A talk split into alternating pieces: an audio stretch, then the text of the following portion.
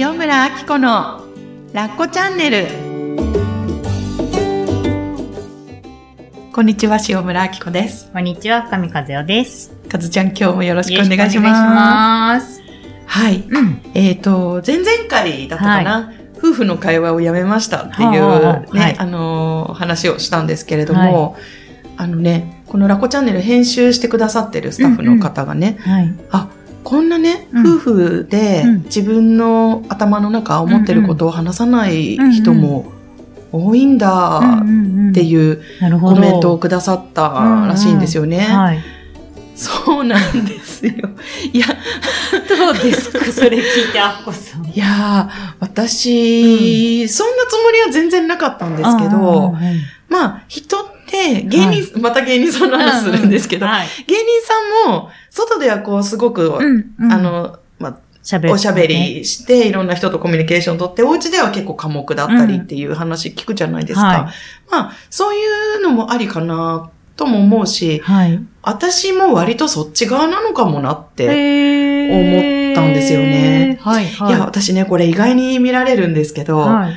すごい人と会うの好きだし、うんうんすごく喋るし、一、はい回喋り出すと止まらないから、はい。家でもこんな感じなんだって見られるんですけど、はい。割と多分家では、寡黙までいかないけど、そそんなに自分の思ってること、考えてることをはい言わない方なのかもしれないなっていう。へー、意うん外。意外ですよね。うんちょっと自分でもそう思いました。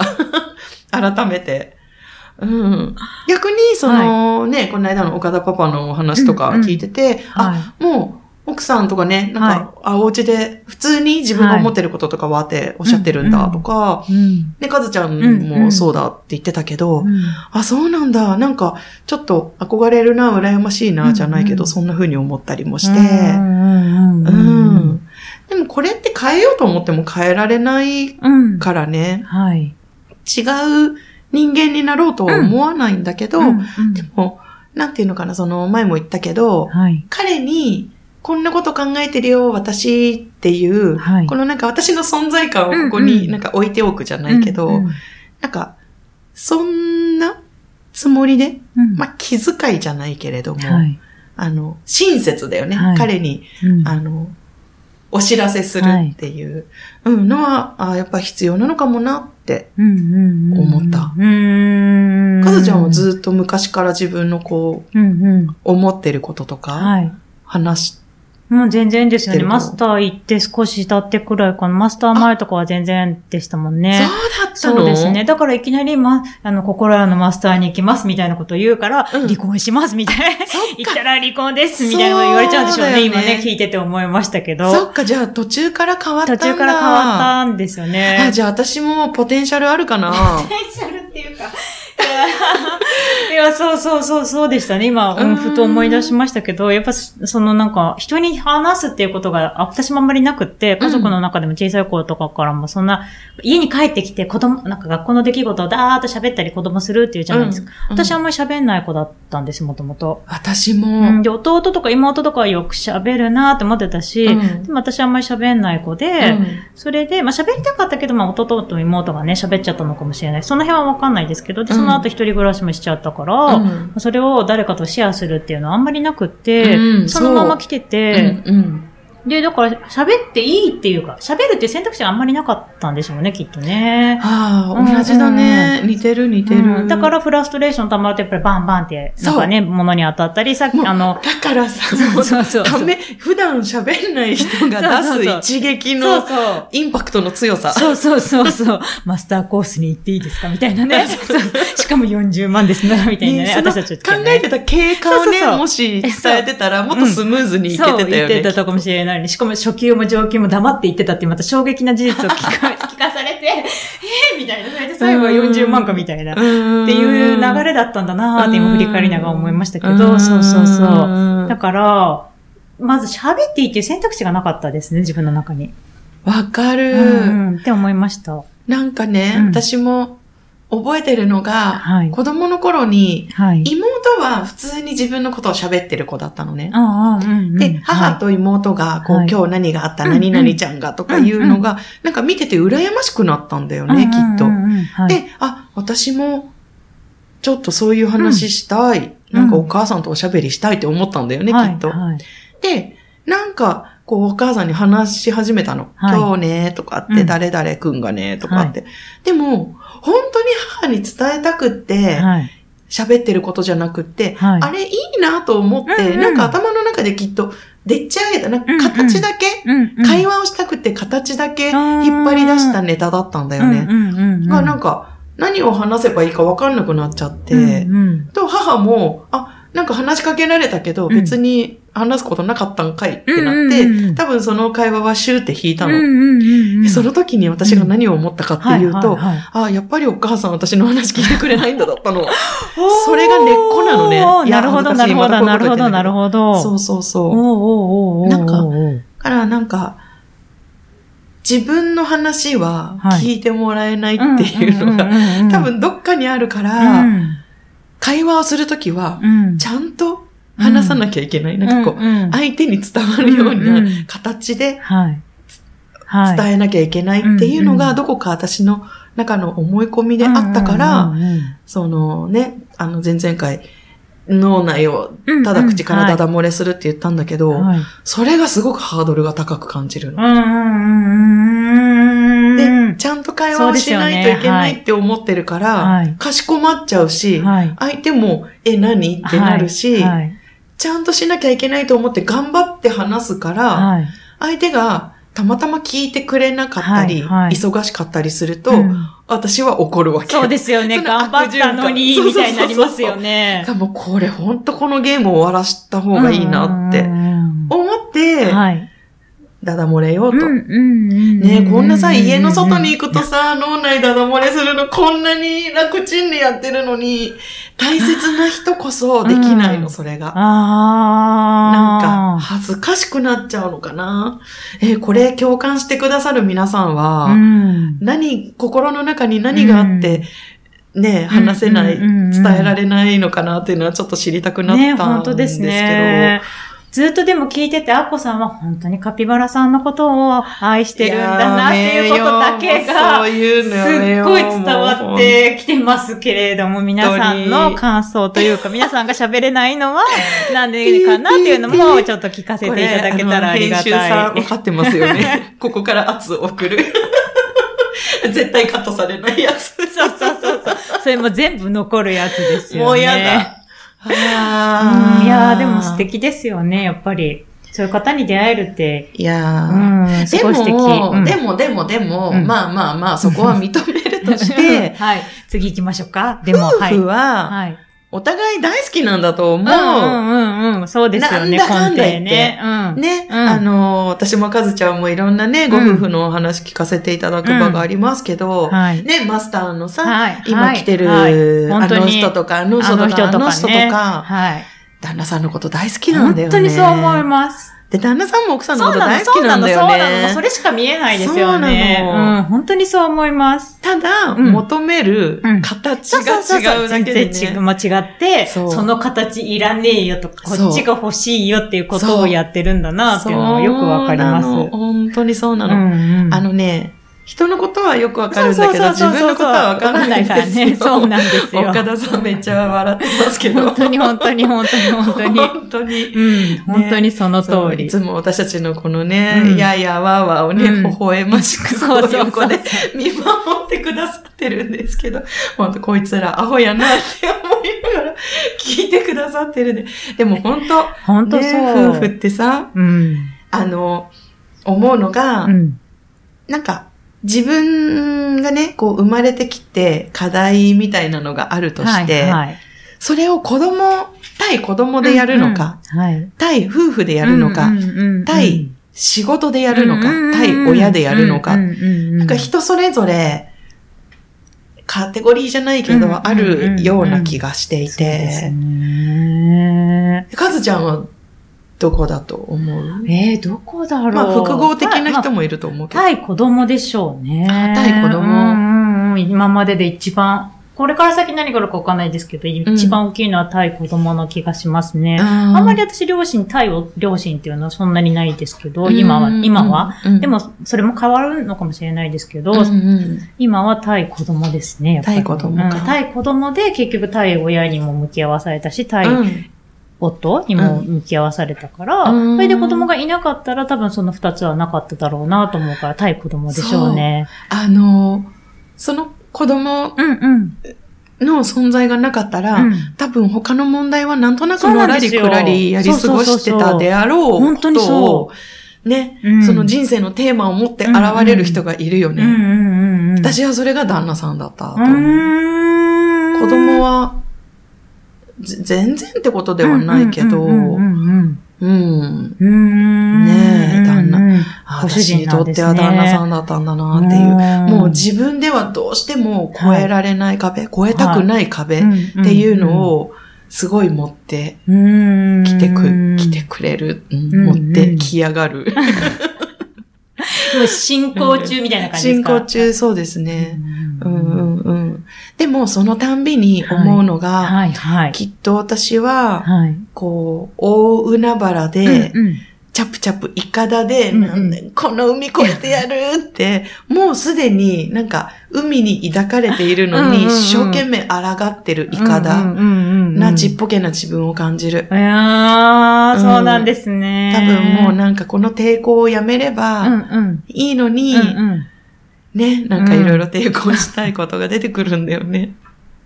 なんかね、大して波もながなんか高くないのに、波が高いみたいに言って、イカダが潰れるみたいになんですかね。そうそうそうやめろみたいなうんうんうんでもちょっと潜ると下にね、お魚がうんうんそうですね泳いでて、ラッコもいるし、貝もあるし、パラダイスなのに、沈んではなるものか、みたいな感じで、抗っている。そうなんですうん。でもね。なんか、一つ違うのは、はい。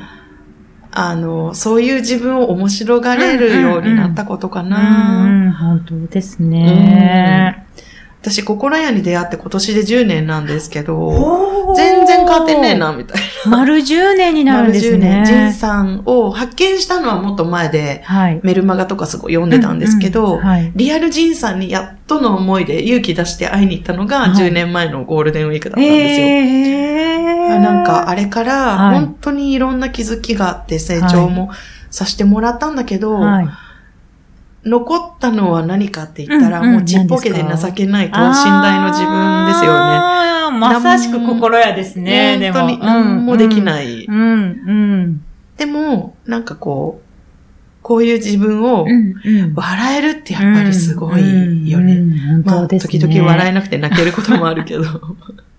でもその10年で、だからいっぱいいろんなもの着てきたものを、うん一枚一枚の、の、なんか抜けていって脱いでいったのが、その、さっきおっしゃってたみたいな、うん。そのちっぽけな、あれ？何でしたっけ？って言ってた自分。自自分。分ってことですもんね。そうで、それを笑えるようになるって最強ですよね。そうね。なんかもうこのまま私、うんうん。行くしかないんだってこう、んんちょっと半分諦め。はい。だよね。でも、ジンさんいやいやも、うん。心屋のいろんなセオリーとか考え方ができてきたのは、ともちゃん夫婦ね、うん。あの、があってはい。っていうことだったから、うん。あ、やっぱり夫婦ってこうやってね、うん。なんかいろんな課題とかテーマをくれながらうん。成長していくんだなっていうのを、んなんかまさに見せてもらっているの本で。当ですよね。うん。なんか、あ、の、私が、あの、伝えさせてもらってる、させてくれる愛とかも、まさにカピバラさんの存在があって、うん分かったことだったりして、うんそう、今の今回の会話のこともそうだし、い、や、もうどうなってくんだろう。すごいですね。私うん。でもやっぱ夫婦は土台だよね。うん。本当にね、そうですね。なんか、いくら子供のことをこう幸せにしようとか、頑張っても、うん結局子供は自分の意思でうん。ね、うん巣立っていいく存在、はい。で、最後に残残されるのって夫婦なんですよね。夫婦ですよね。意外にで、その、その、残された後の時間の方が長かったりしますからね。子供はそう20年とかね、で、うんあれだけど、その先、うん。何年になるかわからないうん夫婦生活がね。うねん。なっだからなん、か、その子供に一生懸命になって、うん。あの、時々いらっしゃるんですよ。なんか夫婦のこと本当は見つめなきゃいけないんだけど、うん。子供に逃げてますみたいな。それ、あ、すごいそういうことを感じてるってすごいなって思うんですけど、ね、なんか、あのーなんか見つめるね、きっかけにラッコチャンネルがなれたら、嬉しいななんて。うん、本当ですね。うん。ね思いますよね。うんうん。うん、なんかもうこの話題がどこに 向かっていくのかがもうわかんなくなってきましたけど、はい。はい、ちょっと、では、はい、ね、ラッコチャンネルにいただいているはいご質問などにはい移っていきたいかなと思うんですが、よろしいでしょうか？お願いします。はーい。では、はい、今日は、ポッドキャストネーム、チョビさんからいただいています。チョビさん、はい。ありがとう。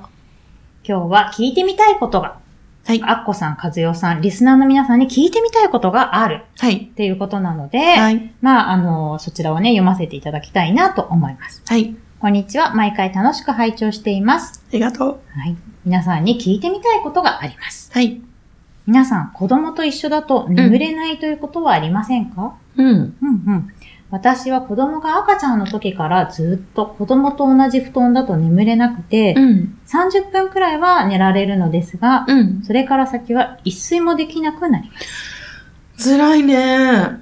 そのせいで一時期、不眠症になり、うん。かなり悩みました。うん、うん、悩んだ末、うん子供に足を向けたり、うん、布団で壁を作るなど、うん、子供が視界に入らない形にしたら、うん、眠りは浅くて体はガチガチになるけれど、うん。なんとか眠れるようになりました。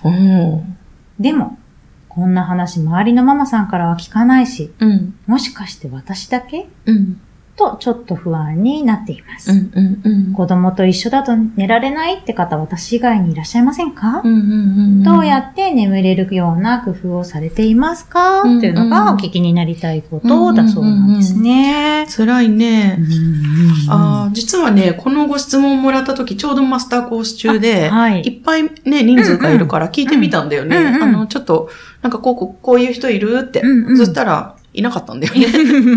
うん、言いませんでしたね。そううんうんで、あ、これって、もしかしたらもうちょっと、あの、話聞いてみないとわからないなと思って、うんはい実はちょっとね、うんうん状況を説明していただきました。はいお願いします。はい。で、その状況を説明していただいたものをちょっと読んでみいきますね。はい。はい。子供たちのことはとても気になりますと。うんうん。赤ちゃんの頃はせっかく寝たのに、自分がうるさくしたり、寝返り打ったら起きちゃうんじゃないのかなうん。とか、私のスマホの光で起こしちゃうんじゃないのかな？など気になっていました。うん。もし子供が起きてしまったら夜中でも抱っことか、うんミルクだ、あやしだと大変なことになるうん。と思っていたことですね。で、こうん。子供がちょっと大きくなると、うん今度は夜中に咳をすれば、うん。咳込んだついでに吐くんじゃないのか。うん。うん。まあ以前そんなことがあったみたいです。うん。とか、寝返りが激しくぐずぐずしだしたら、うん。おもらししたんじゃないか。うん。みたいな感じで子供たちが夜中ももぞもぞ動くたびにドキドキしちゃうということがあったみたいなんですうね。ん。なんだけど、うんお昼寝の時うん。に、まあ赤ちゃんとか寝たらなるべく物音を立てないようにしていて、うん。赤ちゃんがそばにいるとうん常に気が張っている感じ。うんで逆に赤ちゃんがいない別の部屋に行けばうん。気が緩んでほっとできるんです。だそうです。うん。うん。なのでやはり物理的な問題というよりは心理的なものなのかもしれません。うん。改めて思い返してみると、現在進行形で子育てに対してなんだかものすごく気疲れしています。うん。うん。子供たちに何かあったら私が対応しなきゃうん。と24時間365日常に気を張っています。うん。でも私は後者で不器用で、うん。決して人の面倒を見ることができるタイプではない。うん。うん。お世話一つ一つが未だになれないというか、うんたどたどしいです。っていうご返事をいただいていまもうなんかね、すごい全神経を子供に集中させて頑張ってる様子が本当に伝わってくす。るなと思って。本当ですね。ねえ、チョビさん,、う4歳と2歳のママさんで、うんよく頑張ってるよね。本当ですよ。うんもうまずはそこ。うん、本当に。本当に、本当によくやってる本当によくね。やってると思います。う。うんん、うん、うねん。え。えーどうですかかずちゃん？ええなんか、本当によくやってますよね。うん。でね、これもご主人に話してみたらいいのになって思って。うん。うん、う。うんん。ね。うんうん。まあ、軽くね、うんはって言われちゃうかもしれないし、ねどんな反応が来るかわからないけれども、こういううん。チョビさんがいるっていうことをご主人は知ってるのかな、みたいなのがちょっとふと思いましたけど、あこさんいかがですか？いや、ほんとまさにそう思うんでしかもうん。う。もう、ちょっと私に照らし合わせてしまうんだけど、はい。今までだったら、うん。こう大変なんだよっていうことを、うんうん。彼に受け取っても欲しい会話をしてたと思うんだけど、その垂れ流しっていう意味では、ああ、なんか今日も眠れなかった。うん、なんかう寝返りしてたら、はーっうてん、なんかやっぱ気になっちゃうんだよな、みたいうんうんうんうな。ん本当にこう、もう超小さいところうんを、はい。なんかこう、朝ごはんパンかじりながらう、ん。つぶやく、なんかもぞもぞしてて、いや、おねしょしたんじゃないかと思って気が気じゃなくって、うんあ眠みたいうな。んうん。彼に受け取ってもらわなくっても、はい。こういう自分がいるっていうことをうんうん共有する、シェアする。うんっ。ていう意味でも、うんうんうんご主人の前で言ねってみたらいいかなと思う。まあ言ってるかもしれないけどうんね。ねそうなんですよね。そうそうそう。そして、うん。ね、ご本人も書いてくれてたんですけど、うん。あのー人の面倒を見るうん。っ。ていうのがまず苦手。って、はい。あ、どこで書いてあってね。あ後者で不器用で他人の面倒を見ることができるタイプじゃない。う。ん。ね、そんな私がうん。二人の子供を面倒を見てるっていう、この頑張りを分かってほしいよね。そう。だから、そんな私がうん。二人を抱えてる私が何とかしなきゃってうんもう多分もういっぱいいっぱいのところで頑張ってると思うんだよね。ね。ね。から、なんか、そこを、まあ旦那さん分かってるかもしれないけど、うんもう、何にもできない私すごいとか、うん自分でちょっとなんかつぶやいてみるとか、いや、今日も自分のお世話と、うん子供のお世話本当に。はあ、頑張った、寝るとかさ、ななん、か、ね、言ってほしいよね。本当だって4歳と2歳のお子さんってなったら、ちょうど。もう大変っていうかね、うん、うん。右と左に走っていったらもうどっちについていったらいいのみたいな感じになるじゃないですか、ね。一人で見てたら。うん。で、それだけでも私はすごいと思うし、うん。洗濯物畳み始めたら誰かが洗濯物を、なんか、畳んだものをバラバラにするみたいな、きっとそういう毎日じゃないのかなと思うから。うちのリビングが浮かんだ。んかぐちゃぐちゃなリビングが浮かんだ。そう、それを、うん。そこもしっかりして、うん。子供たちにもご飯もちょっとしっかりしてとか、うん。全部ね、本当に不器用だし、と思ったら、うん。もうそんだけでしんどいから、毎日、うん。4歳と2歳のお子さん育ててるだけですごいと思いますよね。すごいよね。うんうん。がね、まずね、もう認めてあげてほしいのが、うん私にはうん。うん自分の面倒さえ見るのがうん。大変だという、うん私はそういうキャパなんだということを、はい。なんか多分自分の持ってるキャパ以上に頑張ろうってずっとね、あの、やってきてららっしゃると思う。しかも旦那さんのお世話も多う分、心理的なお世話じゃないけあど、なんか知ってるじゃないですか。あの、物理的にはね、できてなかったとしても。だから、多分心配性なところもあるのかな、うん。もしかしたら。まあ、それも愛なのかもしれないけど。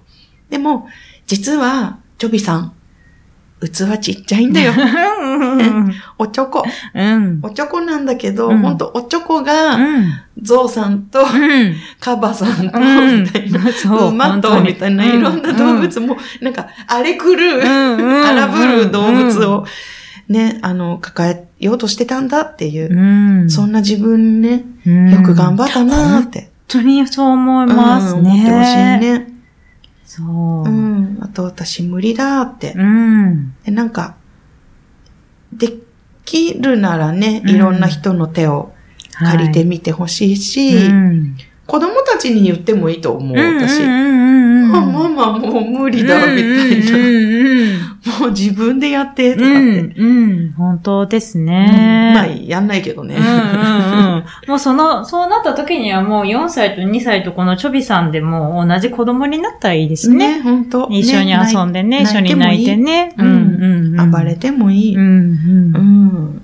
本当に。ね。うん。なんか、こう、それこそ心のガス抜きをね、うん、いっぱいできるといいかなって思いました。ですね。うん。ここに書いてくれただけでも心の整理できたといいね。うん、うん、本当に。うん、それだけね、ずっと抱えてらっしゃったんでしょうからね。だって周りのママは一緒に寝れないなんて人いないんだろうなとかね、きっと思ってたでしょうからね。ねいや、あのね、人それぞれやっぱりね、私だけかもって思うポイントってね、いっぱいあると思うから。ありますよね。うん。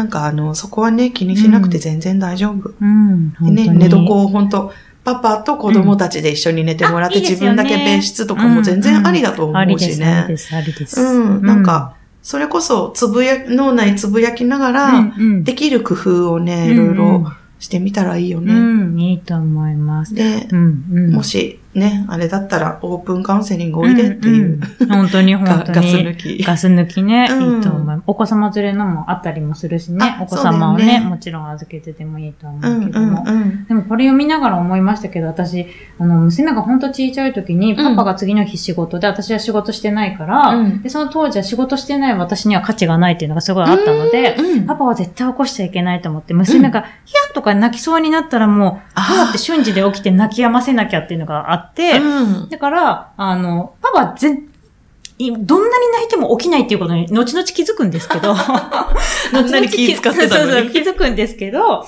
あの、こっちはすごいもう、そうしなきゃって思って、うん。うん、そんなにここまで心配してなかったけど、うん、あの、子供がどうなるとかっていうのは、でも、泣かしちゃいけないみたいなあって、パパを寝かしてあげなきゃいけないみたいなものがね、なんかありましたよね。もうさ、もうみんなさ、優しい。ねえ。そう、優しいっていうか、まあそれだけ私の場合は、すごいこう、うん、もうなんかこう、自分の価値をね、そこまで働いてないっていうことに価値がないって思ってたっていう部分はありましたけど、そう、なんかね、そうやっていろんなところに神経をね、うん。うん、うん、あの、あの、ね、と、なんか見てたりしたんだなと思って。いや、本当子育て一つでも自分のセルフイメージとか、うん、なんか前提とかっていうのがね、あるよね。ありますね。うん。なんかぜひこういうことをきっかけに、うん、あ、私って、働いてないから価値ないって思って肩身狭くしてたんだとか、うん、全部抱えようとしてたんだとか、うん、そういうなんか知るきっかけにしてもらえたらいいよね。そう。ただそれを知るのだけでも全然違うと思うのでね。ね、ね全然そんなことない。もう超頑張ってる。そう本当にそう。めっちゃ価値あるよ。もう本当いるだけでね、素晴らしい。うん、うん、本当そうなんですよ。うん。そうそうそうそう。ね、こんなね、番組もね、一緒に参加してもらってるし。うんうんね。そう。ありがとう、ちょびさん。ありがとうございます。うん。本当に。ねね。うんうん。まあ、まだまだたくさん質問、ご感想をいただいてありがとうございます。またなんか引き続きね、次に紹介できたら嬉しいです。はい。ありがとうございました。